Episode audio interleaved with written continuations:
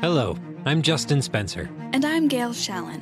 We want to welcome you to Storylight, a podcast in which amazing actors from all over the world read some of the most beloved stories of all time. So grab your loved ones and take a trip together with some of our favorite characters to the country of Oz, the jungles of Neverland, an idyllic English countryside stream, or the faraway shores of a pirate island hiding buried treasure.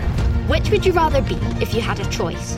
Divinely beautiful, or dazzlingly clever, or angelically good? John, there's the lagoon. Wendy, look at the turtles burying their eggs in the sand.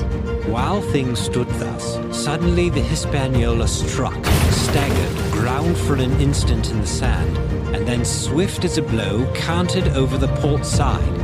When Dorothy, fearing Toto would be killed and heedless of danger, rushed forward and slapped the lion upon his nose as hard as she could, while she cried out, Don't you dare to bite Toto! Stories are bright lights that can drive away darkness. Join us on this incredible adventure. Subscribe on your favorite podcast platform and sign up for exciting news and updates on Storylight.net. We'll see you soon.